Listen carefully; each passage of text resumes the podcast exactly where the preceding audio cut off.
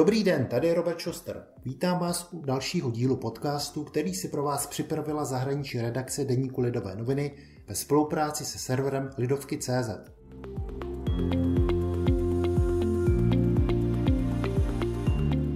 Na tomto místě se vám pokusíme nejenom dnes, ale i v budoucnu přinášet trochu hlubší pohled na některé aktuální zahraničně politické události. Dnes bychom zamířili do Spojených států. Je to už více než měsíc od listopadových prezidentských voleb.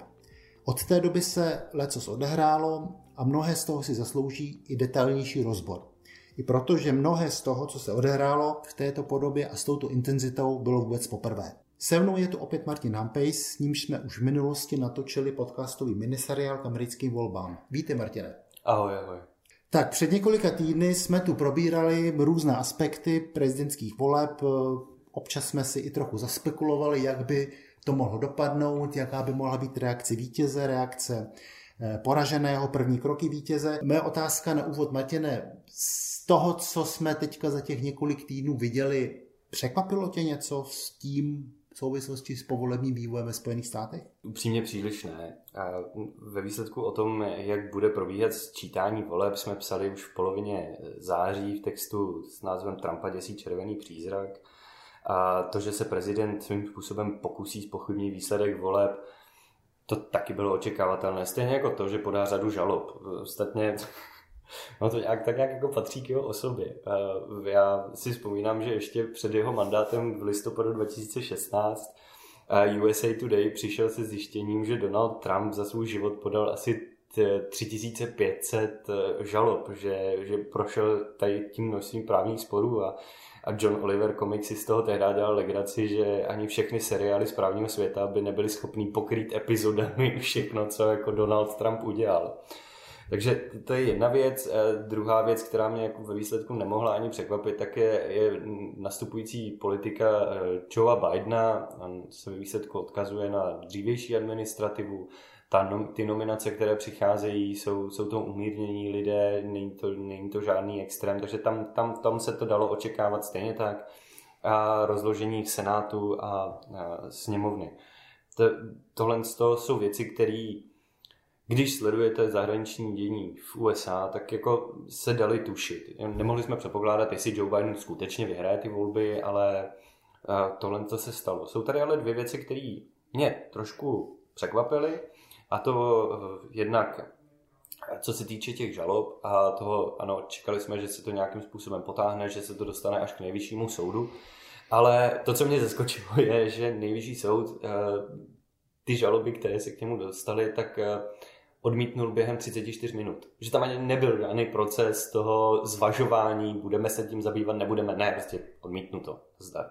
A druhá věc, a to je například v porovnání s rokem 2016, je to to, jakým způsobem v výsledku přijme veřejnost nového prezidenta. Když se podíváme na to, jak to vypadalo před těmi čtyřmi lety, když prohrála Hillary Clintonová a Donald Trump se měl ujmout uh, svého mandátu, tak probíhaly nepokoje. Zapalovali lidi auta v ulicích a tak dále. To, to tady letos není. A je to vlastně překvapivý o to víc, že Trumpová základna jsou právě ti nacionalisté, kteří by to měli bránit, kteří by měli teoreticky jít do těch ulic klidně se zbraněma v rukou. Ostatně to se odehrálo v Michiganu ještě před volbama, když byly, když byly zavedeny protikoronavirové opatření. A to tady není. A to je vlastně zajímavý. Hmm. Ale na stranu druhou je to asi dobře, že ty američani to jako přijali a, hmm. a, jde, a jde se dál. Dá se teď speciálně, jak jsi zmínil, rozhodnutí nejvyššího soudu to brát tak, že Navzdory tomu, že tam je teda konzervativní většina, která by měla být teoreticky Donaldu Trumpovi nakloněná, tak ale že přeci jenom je to natolik vážená, důležitá instituce, která si je vědomá, že každé její rozhodnutí není jenom rozhodnutí pro jeden měsíc, pro jedno čtyřleté období, ale pro generace, že skutečně ti soudci to odmítli právě z, tohoto, z těchto pohnutek. I tak se to dá interpretovat. Na stranu druhou jsem přesvědčený o tom, že to je spíš z důvodu toho, že veškeré ty žaloby byly odmítnutý naprosto všema soudama, kterýma prošly, všema instancema a byly ve většině případech založený na vodě. Prakticky tam nebyly k tomu žádný důkazy. A ostatně i ministerstvo spravedlnosti, myslím si, že před týdnem vydalo, vydalo prohlášení, že nenalezlo při vyšetřování žádný důkazy toho, že by došlo k ovlivnění voleb nebo ke změně hlasovacích lístků a tak. Mě třeba osobně překvapilo, když jsme teda u těch překvapení, že jsem vždycky do té doby měla za to, že američané mají takovou prostě povahu, ať už šťastnou, nebo jak to označit, že dokážou velmi rychle se vyrovnat s porážkami, oklepat se jít dál. A zvláště pokud jsou to biznismeni jako Donald Trump bez sporu je velkým biznismenem, ale tady ten pocit, že by jednal nebo že by se choval takto očekávatelně vozovkách americky, nemám. Jaký je tvůj komentář k tomu? Roberte, upřímně, já jsem to tak měl taky. Já jsem žil v domění, že takhle se chovají všichni. A když jsem se, když jsem se koukal zpátky, tak a ta tradice toho uznání porážky, toho projevu, ve kterým řekne pro, kandidát, který prohrál, že nechme to, pojďme dál, pojďme se sjednotit, to, to má to tradici od roku 1896, takže vlastně ani nejstarší člověk v, na světě nezažil něco takového. A to, že se uznává porážka, jo, není to povinnost, ale je to tradice a vlastně to dává legitimitu celému systému. Donald Trump to odmítá, chápu, ale na stranu druhou udělal to Gerald Ford, udělal to Jimmy Carter, udělal to George Bush starší, kteří taky měli za sebou jenom jeden mandát a prohráli potom. A na stranu druhou, jako můžeme být v klidu, protože, jak říká jeden z mých blízkých kamarádů, hele, všechno už tady bylo. A já jsem si koukal dál a ideálním příkladem pro to je rok 1876. Tehda ani jeden z kandidátů, a to byli Rutherford Hayes a Samuel Tilden, oni nechtěli uznat porážku a celá ta pře se táhla nějakých 115 dní. A oba ti kandidáti dokonce plánovali inauguraci a oslavy. A až dva dny před samotnou inaugurací tehdy Tilden pronesl projev, ve kterým uznal porážku. Ale ta země se tehdy podle tehdejších novin jako dostala na pokraj válečného konfliktu. A podle mě je pak jako na stranu druhou uklidňující, že to už tady bylo, dneska je to tady znova, ale demokracie se nerozpadla ani tehda a teďka je ta situace paradoxně, jak už jsme zmínili, jako mnohem klidnější, že prostě nejsou ty protesty a, a jo, jako že Donald Trump nebude chtít opustit Bílý dům, no tak ho prostě vyvede ochranka, no. Tak. Hmm. On vlastně ten příběh, který přinesl, uh, přineslo první úterý v listopadu v podobě teda Eh, voleb ve Spojených státech amerických není ještě úplně dovyprávěný, dokončený, protože sice víme, kdo bude příštím prezidentem, víme, kdo bude mít většinu v sněmovně reprezentantů, ale nevíme, jak je to s budoucími poměry, eh, silovými poměry v Senátu, což je docela klíčová komora i pro budoucího prezidenta Joea Bidena. Jde o to, že v lednu se má konat eh, druhé kolo senátních voleb v Georgii, v státě, který patří teda k těm jižním státům z USA. Eh, jestli by se mohl ve stručnosti říct, o co tam konkrétně jde a proč jsou speciálně tyhle volby tak důležité a hlavně k čemu potom nebo jaké mohou být důsledky toho či onoho výsledku. Proč je to důležitý? Eh, ve v podstatě se hraje o kontrolu nad Senátem. Tam není moc, o čem, moc o čem debatovat. A v současnosti je to tak, že prezidenti, eh, prezidenti, že demokrati mají prezidenta, mají většinu ve sněmovně reprezentantů, ale Senát by v tuto chvíli stále ovládali republikáni. A Senát je jeden z nejdůležitějších orgánů moci eh, ve Spojených státech eh, i pro samotného prezidenta. On schvaluje nominace ministrů, soudců, velvyslanců a tak podobně.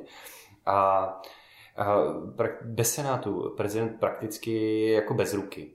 Nemůže toho moc udělat. A ta situace se má následovně. Demokrati v těch volbách listopadových získali zatím 48 křesel, republikáni 50. A rozhodnout mají, jak si říkal, právě ty, to druhé kolo senátních voleb v Georgii. A teďka, pokud demokraté eh, to eh, v lednu získají obě křesla, dojde na plichtu 50 na 50 a, ale to je víceméně vítězství pro demokraty, protože tady tu plichtu, demokrati můžou prolomit díky tomu, že je oficiálně předsedou Senátu viceprezident, respektive v tomhle případě viceprezidentka Kamala Harrisová. Takže by za toho současného stavu měli většinu. A na stranu druhou, pokud republikáni získají jenom jediný křeslo, tak eh, je víceméně vymalováno a není, není moc co řešit. Prostě si prezident ani moc neškrtne a bude to mít hrozně složitý v nadcházejícím čtyřletém období. Respektive dvouletým, protože budou probíhat midterms elections, ale to je i tak, je to, je to komplikované. Ty prognózy, které v tuhle chvíli k tomu jsou, tak eh, probíhají dvoje, eh, soupeří se o dvě senátní křesla. V okresku, kde soupeří eh, Kelly Lofova a Raphael Warnock, tak ve většině průzkumu vede právě demokrat, vede Warnock, ale zase ne o moc, ale přece jenom má tam náskok nad Leflerovou. Lefflerovou, pardon. A ten druhý okrsek, kde soupeří David Perdue a John Ossoff, tak tam si opravdu neodvažuji typovat, jak by to něco mohlo dopadnout. A tam ty rozdíly se pohybují v rámci 1-2% na jednu či druhou stranu a bude, bude hrozně důležité tady to sledovat, poněvadž tam se určí o tom osudu, jaký bude mandát Joea Bidena. Ale upřímně z toho jaký je ten okrsek a tak dále. Já bych si spíš přiklonil tomu, že tam republikáni uspějou a že, že udržejí tu většinu Senátu, ale uh, ruku do ohně bych za to nedal. Vlastně Donald Trump se teď speciálně v Georgii velmi si angažuje, měl tam už, pokud se nepletu, několik velkých volebních mítinků, kde se snažil ty své příznivce jak si znovu vybičovat k tomu, aby šli k volbám a hlasovali pro kandidáty republikánů. Dělá něco podobného i protistrana, to znamená Joe Biden. Byl i on v Georgii, dělá podobné mítinky nebo akce? A upřímně si vůbec z toho nejsem vědomý, že by něco takového dělal. Ale na stranu druhou, ono je tam spousta intencí z, ze spodatý strany. Tam hned poté, co skončili, co skončilo to první kolo senátních voleb v Georgii, tak okamžitě začala demokratická strana tlačit lidi, ať se znova registrují k volbám, ať znova jdou, snaží se a chodit dům od domu a ta, ta kampaň neustále dál probíhá. Ale ten zásadní rozdíl je v tom, že tam není takhle silná postava, jako, jako je Donald Trump na druhé straně, který, který na to tlačí enormně. Už si tady zmínil na začátku, že se rýsuje tým, s kterým chce budoucí prezident Joe Biden vládnout, to znamená klíčová ministerstva už jsou v podstatě, dá se říct, rozdělená. A také si zmínil, že často padla Bidenova volba právě na osvědčené osobnosti, které byly součástí americké administrativy ještě během období Baracka Obamy, takže 2008 až 2016. Taková otázka, která se mi která mi v této souvislosti eh, se naskočila, je, jestli vlastně lidé, kteří mají zkušenost vlády z let 8 až 16, jsou ještě vůbec aktuálně, řekněme, v fozovkách použitelní. V tom smyslu, že přece jenom jednak se za tu dobu ten vývoj posunul vpřed, jsou to samozřejmě lidé spjati s určitou, spjati s určitou generací a zároveň v demokratické straně vidíme v posledních několika letech velmi silné pnutí mezi mladým křídlem mladých progresivních, velmi progresivních eh, často žen, političek a naopak takovým tím tradičním demokratickým středovým proudem. Vede to docela i k napětí, které se těžko dá i navenek eh, nějak kamuflovat. Takže moje otázka, přijmou třeba tihleti zástupci té nastupující generace, že té vládě zatím sedí pouze, dá se říct, vysloužilí politici z minulosti. A ono, ono jim nic jiného nezbyde. Na stranu druhou si na to, jako, jo, jasně, je tam stará garda víceméně. Máme tam uh, Lloyda Austina, a který uh, asi nejspíš pokud projde senátní nominací, bude ministrem obrany a za Obamy sloužil v nejvyšších armádních postech. Máme Anthonyho Blinkna, který bude minister zahraničí a ten byl právě náměstkem, náměstkem v tomhle rezortu, Alejandra Majorkase, který povede vnitřní bezpečnost a byl předtím u imigračního a tak dále a tak dále. A máš pravdu, to progresivní křídlo z toho úplně nadšený není. Oni chtěli novou krev, chtěli někoho, kdo by tlačil otázky zdravotnictví, školství zdarma, větší tlak na tranzici k čisté energii a tak podobně. A zatím to moc není. Já jsem druhou Biden se hrozně snaží v rámci toho, co má teďka ke hře. On se snaží, aby tam byla vyšší zastoupení žen, aby e, ve vládě bylo nějakým způsobem etnicky rozložený, aby se zobrazovalo to, jak jsou, jak jsou rozděleny Spojené státy. A zároveň on ví, že si víceméně moc nemůže dovolit tam dávat progresivisty. A to je způsobený tím, že krátce potom, co proběhly prezidentské volby, tak vystoupil eh, šéf republikánů v Senátu Mitch McConnell a Bidenovi jako jasně naznačil, že ať ani nepřemýšlí o tom, aby nominoval takovýhle lidi. On doslova řekl, eh, země nechce socialismus, který by zastavil naši prosperitu a ranil dělníky. A už jenom to, že se pokusil Bidena vyobrazit jako, jako socialistu, kterým ve výsledku není, tak uh, podle expertů tehdy šlo jako o jednoznačný signál, že hele, nepůjdeš nám na ruku, tak eh, nepočítej s tím, že my s tebou budeme jakkoliv spolupracovat v Senátu, nedostaneš se přes rozpočet a tak dál.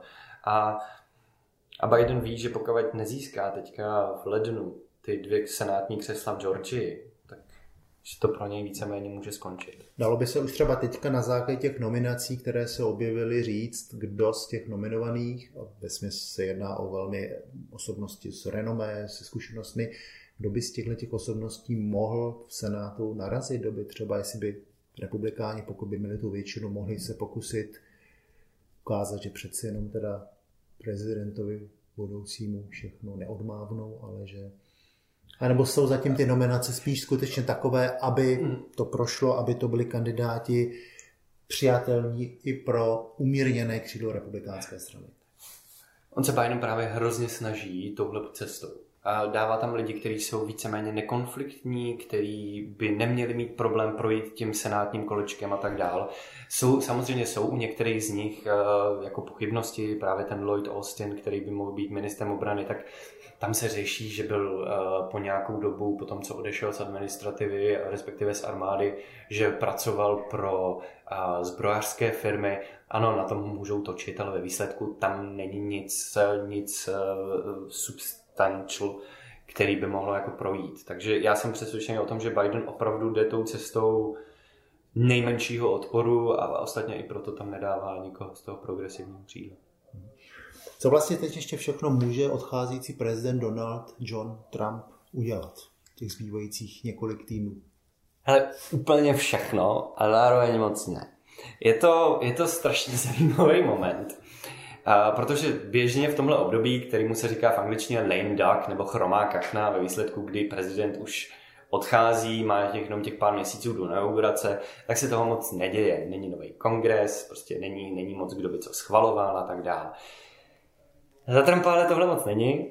A on se snaží ve výsledku ještě poslední, na poslední chvíli došťouchat ty věci a zafixovat je tak, aby zůstaly, aby se mu nestalo přesně to, co se stalo Baracku Obamovi po tom, co nastoupil Donald Trump do funkce, teda že všechno jeho odkaz že půjde do kopru. Takže on se snaží teďka nominovat nový lidi na ministerstva, do funkce náměstku. Připravuje se podle Washington Post dokonce i nový víceméně jako služební zákon, který by právě tam zafixoval ty lidi a ti nikdo na nadcházející administrativě by je nemohla vyhodit.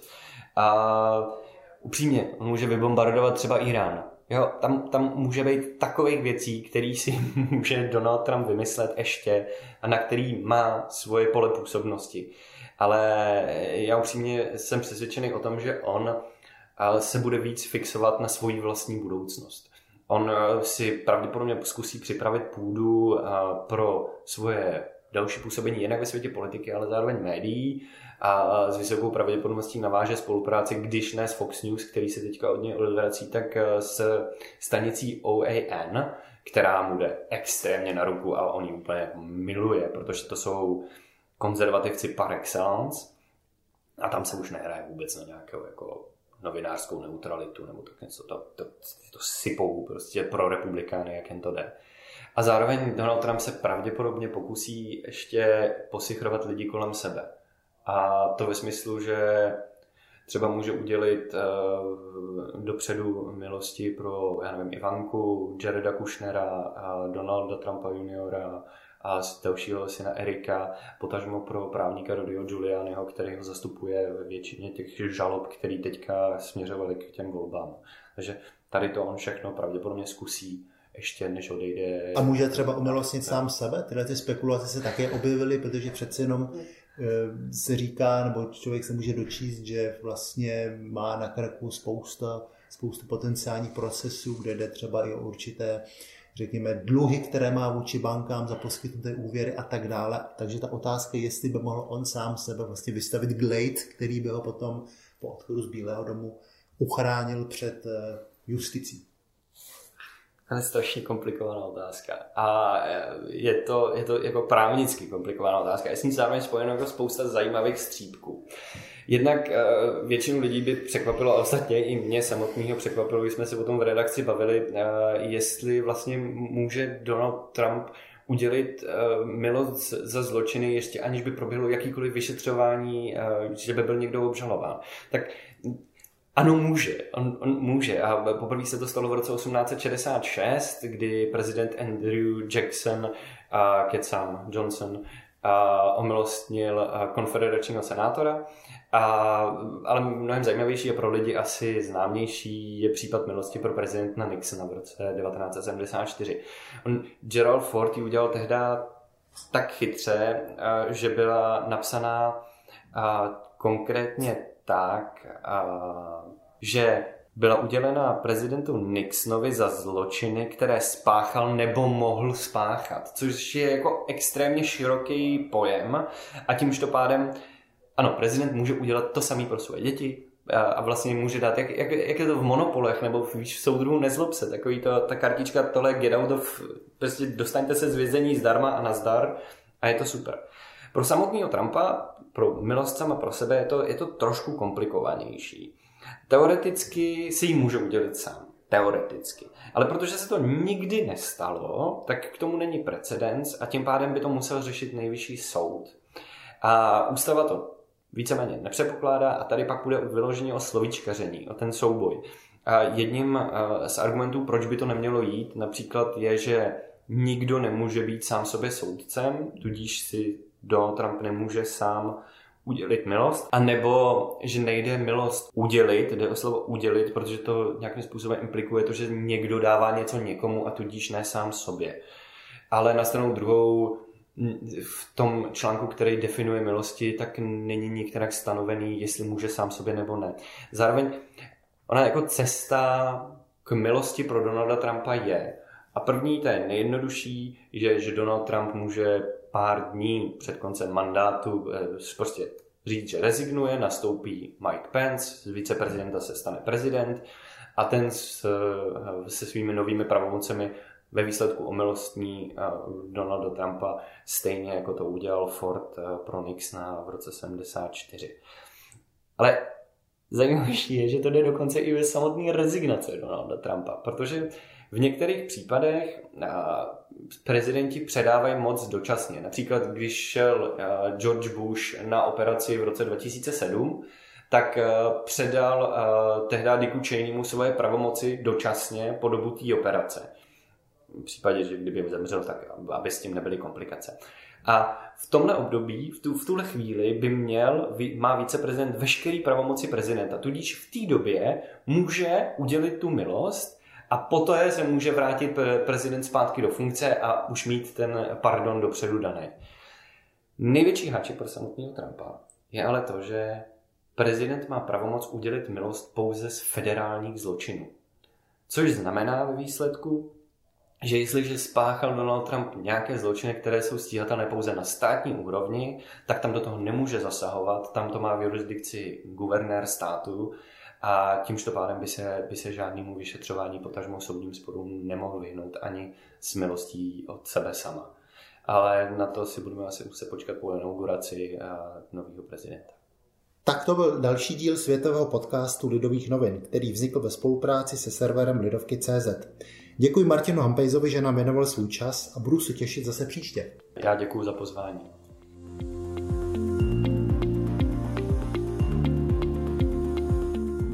Nejenom tento, ale i všechny další naše podcasty najdete na webu lidovky.cz a na obvyklých platformách, jako například Spotify či Apple Podcast. Za pozornost vám děkuje a všechno dobré přeje Robert Schuster.